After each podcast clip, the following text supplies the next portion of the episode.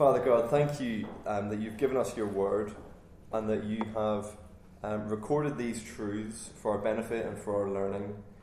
That every time we open it up, we might meet Christ. Please, Lord, um, would you illuminate these words in our hearts tonight? Speak to us by your Holy Spirit, that we might perceive Jesus more clearly. We ask in his name. Amen. Amen.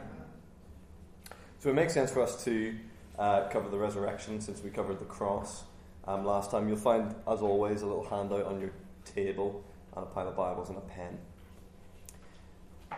Before we think about the resurrection, which I trust all of us kind of believe that it happened, you know, so I'm not going to spend some time convincing us tonight that it happened. It's not going to be that um, talk. Um, before we get to thinking about what it actually means, uh, first of all, I need to tee up a problem for us, and I'm sure it's a problem of which we're all aware um, because we will have all experienced it, and that is the problem of death. You'll see on your sheet there, there are a couple of uh, Bible references in Genesis. That is, that God created the world, and when He made everything, everything was good. In fact, it was very good. And humans lived in perfect relationship with God and with one another in the garden. But then, of course, in Genesis 3, we have uh, the fall and sin and death enters the world. And death is something which, as I said, touches everyone. Uh, if I may use the old cliche, it's the ultimate statistic, isn't it? One in one people will die. We will all die, but we also know people who have died. We've all been touched by death.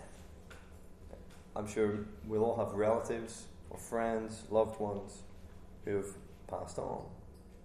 In fact, earlier this year, Emma's granny died, and we had to go back to Northern Ireland um, for the funeral. And when that happens, it, it's painful. And it feels unnatural, like it shouldn't belong in God's good creation. And we see that in Genesis 3 as a punishment for sin, something that we didn't have this, this spiritual death, this death, before sin entered the world. And since that, since that time, since Adam fell, death has reigned. As we go on in the Genesis accounts, you have this person lived for X amount of years and then they died. And then they died. And then they died. It goes on and on and on. And in our own experience, that is the case as well. But God also provides the answer to the problem of death. That's a fairly macabre way to start our time together. Thinking about death, you might have come here in quite a good mood, or a bad one, depending on what you think about Donald Trump. And um, we've, we've started off on this massive downer thinking about death. But actually, I want you to leave tonight feeling full of hope because the, the answer that God provides is the resurrection of Jesus Christ. You see um, it foreshadowed in the Old Testament. There's a couple of references on your sheet um, if you'd like to check those out later. Um, and also in the New Testament, in the Gospels, we see Jesus talking about how it was promised that this is going to happen, and then it happening, and then the implications of that. Why don't you grab your Bibles now? And uh, open up to 1 Corinthians 15, which is a really foundational chapter on uh, the resurrection. In fact, Andy did a little sermon series on this uh, not long ago, available on the website if you'd like to check it out. But let's open up to page 1, 1155. That's 1 Corinthians 15. And I will begin reading at verse 3 which says, For what I received, I passed on to you as of first importance that Christ died for our sins according to the Scriptures, that he was buried, that he was raised on the third day according to the Scriptures, and that he appeared to Peter and then to the twelve. After that, he appeared to more than 500 of the brothers at the same time, most of whom are still living, though some have fallen asleep. Then he appeared to James, then to all the apostles, and last of all, he appeared to me as to one abnormally born. And Paul goes on to say in that chapter that if the resurrection hasn't happened, then his preaching is in vain, the message that he has proclaimed to the Corinthians. And more than that, our faith is in vain. It is absolutely futile if Jesus didn't rise from the dead. Well, what a joy and a hope and a privilege that is that Jesus did rise from the dead. And our main focus tonight, as I said earlier, is what does the resurrection mean? So when you open up into your, um, your handouts, and we'll start considering these four meanings of the resurrection, because it is so foundational to our faith that if it didn't happen, then our faith is in vain. First is vindication. That is, that Jesus, when he was resurrected, was shown to be right. He was proven right, if you like, um, by the resurrection. Now, you might say that, for example, when Andy and I disagree in the office on something like uh, who, which actor appeared in a film, and Andy clearly knows more about films than I do, uh, then we go on to IMDb and check it out, and it turns out that Andy was actually right. He has been vindicated. That's not my phone, is it? That's Andy's phone coming over the speakers. I wonder why it was so loud. Yeah. I've lost my vindication. He's, he's now, now I've been vindicated. I've been shown to be right because that was Andy's phone. Um, yeah, Christ is shown to be right in spite of the unjust judgment which has been pronounced on him. You see, when, when Christ was punished for sin, when he died, that, that unjust punishment of death, which was a punishment for sin, was given to Christ. So he died an unjust death, if you like, which he didn't deserve. But then when he was raised, that was God showing actually he was right. And the people who put him to death, you were wrong.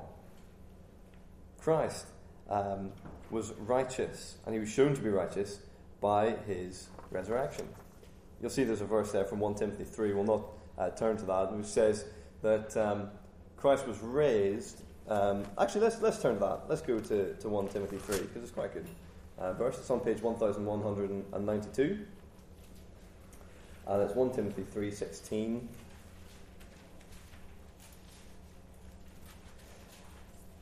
And it says this Beyond all question, the mystery of godliness is great. He appeared in a body, was vindicated by the Spirit, was seen by angels, was preached among the nations, was believed on in the world, and was taken up in glory. Now, he was vindicated in the Spirit in the sense that the Spirit raised him from the dead. I'll read a verse from uh, Romans as well. You don't need to turn um, there if you don't want to. Um, but this is from Romans 1, it's verse 4. It says, Who through the Spirit of holiness, that's Jesus, who through the Spirit of holiness was declared with power to be the Son of God by his resurrection from the dead. The Spirit raises Christ from the dead to vindicate him, to prove him right. There's a little um, quotation there from a chap called Geerhardus Vos, who's been really helpful for me on my thinking on um, the resurrection, and I'll read it out. It says this Christ's resurrection was the de facto declaration of God in regard to his being just. His quickening, that's his resurrection, is being brought to life, bears in itself the testimony of his justification. God, through suspending the forces of death operating on him, declared that the ultimate, the supreme consequence of sin had reached its termination. In other words, resurrection had annulled the sentence of condemnation. That is, the, the curse of death is being lifted in Jesus as he is resurrected. Now, that has, has implications for us as well. Because of the resurrection, we're, we too will be shown to be righteous. Not because we've lived righteous lives, but because we are identified with Jesus in his resurrection. And so when we um, die and rise, well, that will shown to be right. Now, the second um, implication of the resurrection that we'll think about tonight is victory. Resurrection means victory of Christ over death and Satan. Christ defeat, defeats them as he rises from the dead. He defeats the, those enemies of God. Turn again um, to 1 Corinthians 15, and uh, we'll see how this is the case. We're going to go spend a lot more time in uh, 1 Corinthians 15 tonight. Look at on page 1157. Look at page 54. Not page 54, verse 54. This is Christ's victory over death. when the perishable has been clothed with the imperishable, and the mortal with immortality, then the saying that is written will come true Death has been swallowed up in victory. Where, O death, is your victory? Where, O death, is your sting? You see, in rising from the dead, Christ has removed that victory from death and won it for himself. He's removed the sting of death as well. Yes, we will still face it, but we do so with the rock solid certainty that eternity with Christ waits on the other side. And we see Christ has the victory over Satan as well, um, God's enemy. That's in that reference in Hebrews says that um, he defeated death and him who holds the power of death, Satan. He's, he's disarmed all of those enemies of God um, by his resurrection. And there's a little uh, quote there which I found quite helpful from um, N.T. Wright, which says this um, Resurrection is not just a redescription of death, whereby death is allowed to take the human bodies, but the Creator is allowed to keep the souls. Resurrection is the defeat of death. So death doesn't get anything. It doesn't get our bodies, it doesn't get our souls. But Christ has, has defeated it, He's removed its sting. And the implication of that for us, friends, is that we can face death with absolute confidence. If we have friends or relatives who have died in Christ, we know that we will see them again. Well, why do these, these enemies persist then? Well, it's because they've been disarmed by the resurrection, but they will be defeated, they will be destroyed when Christ returns. They've been disarmed and defeated, but they will be destroyed. So Christ's victory over death and Satan, well, it's, it's now in the sense that he's removed the sting of death, he's disarmed Satan, but his ultimate victory will come when he comes back and destroys them. The third meaning uh, we'll think about tonight is validation.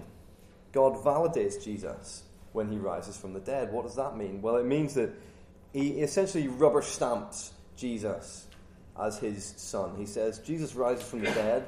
That's God saying, Yeah, this guy was the one. He was my son. His, what he's done has worked. All his life and deeds, I approve of those. Well, that's why no one has ever been resurrected in the same way that Jesus has. Because God is validating Jesus. Turn um, back to uh, Romans 1, and we'll see that again. It's on page 1129 in your Bibles. Romans 1, and we'll begin at verse 1.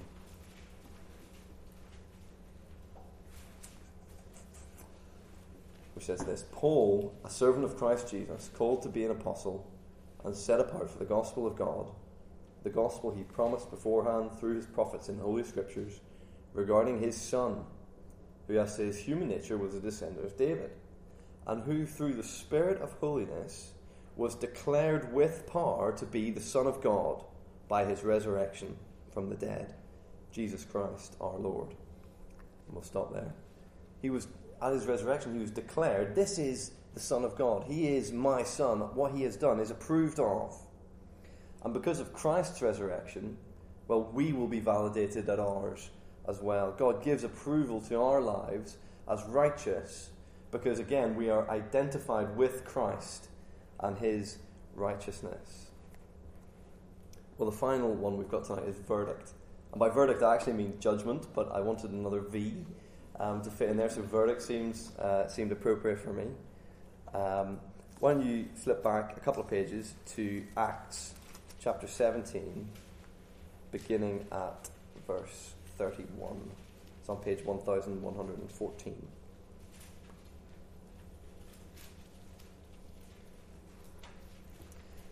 It says this For he has set a day when he will judge the world with justice by the man he has appointed He's given proof of this to all men by raising him, that is the judge, from the dead.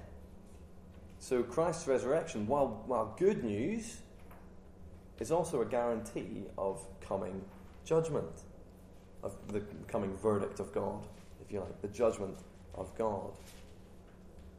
Well, now, the question that might jump into your mind at that point is well, how can God punish sin? How can God judge sin at the resurrection, when, uh, when Christ returns, if sin has been punished in Christ. That's, that's a, a bit of a tester, isn't it?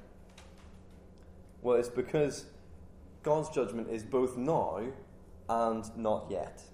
Now, in the sense that it has been poured out, it has been executed on Christ, and not yet in the sense that it will be finally consummated when Christ returns and sin is finally punished and God's enemies are finally destroyed. That's what that little quote from G.K. Beale is about. Um, the eschatological judgment, that is the end time judgment when Christ returns, has begun in Jesus, but will be consummated in the judgment of unbelievers at the end of the age. Well, finally, turn back um, to John chapter 5 until we see the implication of this for, um, for humanity. and it's on page 1069, and we'll begin at verse 28. John chapter 5, beginning at verse 28. It says, Do not be amazed at this, for a time is coming when all who are in their graves will hear his voice and come out. The resurrection of uh, humanity. Those who have done good will rise to live and those who have done evil will rise to be condemned. You see, Christ's resurrection guarantees the judgment to come when all people will rise to face God's judgment. Some will be judged good, those who are in Christ, who have the righteousness of Christ, who've been um, validated by God by being identified with Jesus. But those who are outside of Christ will rise to face God's judgment. Will rise to face God's condemnation. Well, that is a fairly uh, whistle stop tour of those four um, implications of, or meanings of the resurrection. But the question then is what difference does this make to our lives? Does it bear any relevance at all? Well, like I said at the beginning, the resurrection changes everything. If it's true, then Christianity is true. If it's untrue, then our faith is in vain. But praise be to God because we believe that it is true. And the Bible says that it is true. And Christ did rise from the dead. And here are four, um, four real life um, applications of the resurrection, if you like. The first is that we have peace with God. We have peace with God now and in eternity, all those who are in Christ have been justified and will be justified. Topically, Donald Trump's been elected. Uh, sorry to mention him again, but he wants to put up a wall between the States and, and Mexico, doesn't he? Isn't that one of his things? Well, for us, there is no dividing wall between us and God anymore. We have peace with God, and you can be secure in that that there is no condemnation now for all who are in Christ, but you can have a living and peaceful relationship with God. Now, the second um, application is joy. We can have this inexpressible joy in the resurrection. You see that in uh, 1 Peter 8. He calls it an inexpressible and glorious joy because we have been brought from death to life because of Christ's resurrection we have been risen, we rose with him spiritually when he rose um, from the dead. So, this peace that we've got from God leads to a joy at knowing God and knowing that we are justified. Well, how should, where should that lead us to? It shouldn't lead us just to think, brilliant, you know, God has God's dealt with me well, that's fine, I can just go on and, and live my life. It should lead us to worship God. In John 20, 28, Thomas experiences the risen Christ, he puts his hand in his wounds, in his side, and he exclaims, My Lord and my God, when he sees that.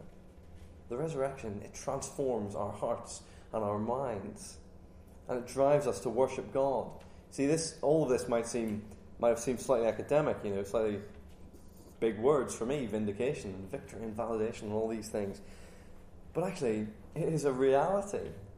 This affects our day to day lives. It, it should be an impetus to us to worship God, that Christ is risen. That's why we sing, Christ is risen, he is risen indeed. I'll not sing now because you'll not like my voice. the last thing is it gives us, the resurrection gives us hope, a sure hope now and hope in the future.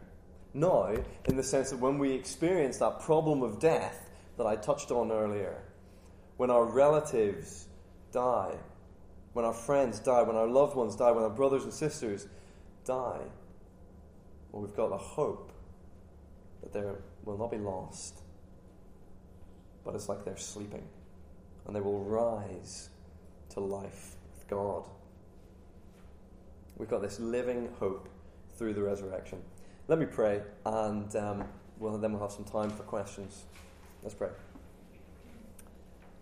Father God in heaven, thank you so much that Christ has risen. He has risen indeed. Thank you, God.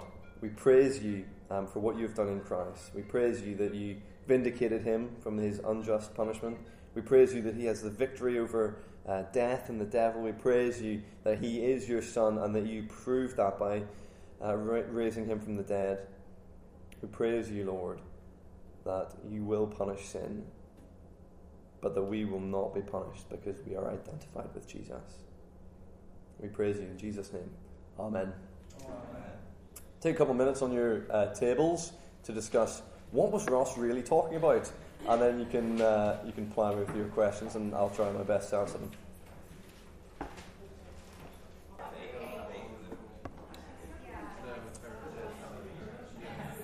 All right, is that is that enough time for you guys to think of the most difficult and devious questions you can ask me about the resurrection?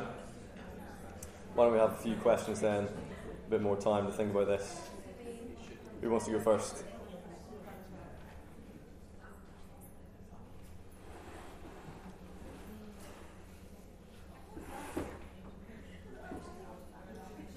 No one? All right. I'll go. I'll go and sit down. All right. They've got a question. Yeah, it was more of a general observation. Okay. Go on. Go on, Mary. Ladies first.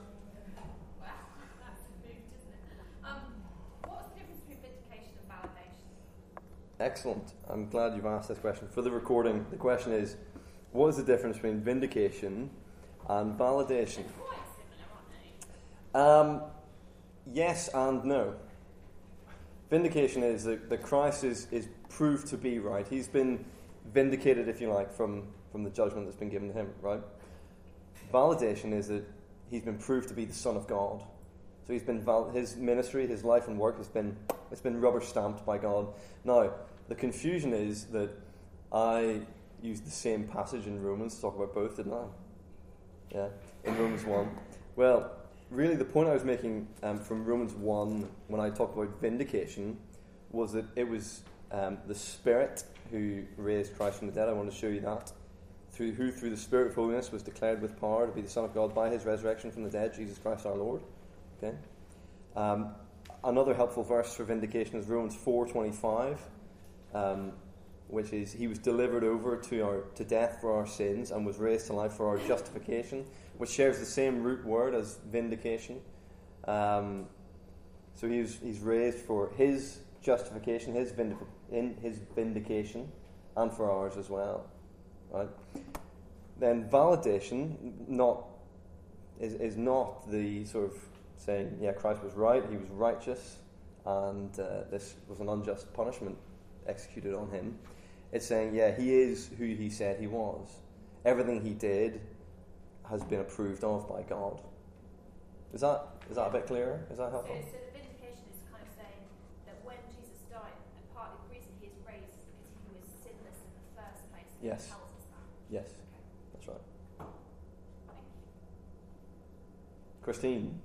Um, so you talked about victory over Satan, and you said he's been disarmed now, but he will be destroyed on Jesus' return. I don't know if you'll be able, able to answer this question. I don't know. Um, so Callum has helpfully pointed at um, Revelation 20, verse 10, which talks about Satan being thrown into the lake of tormentors day and night forever and ever.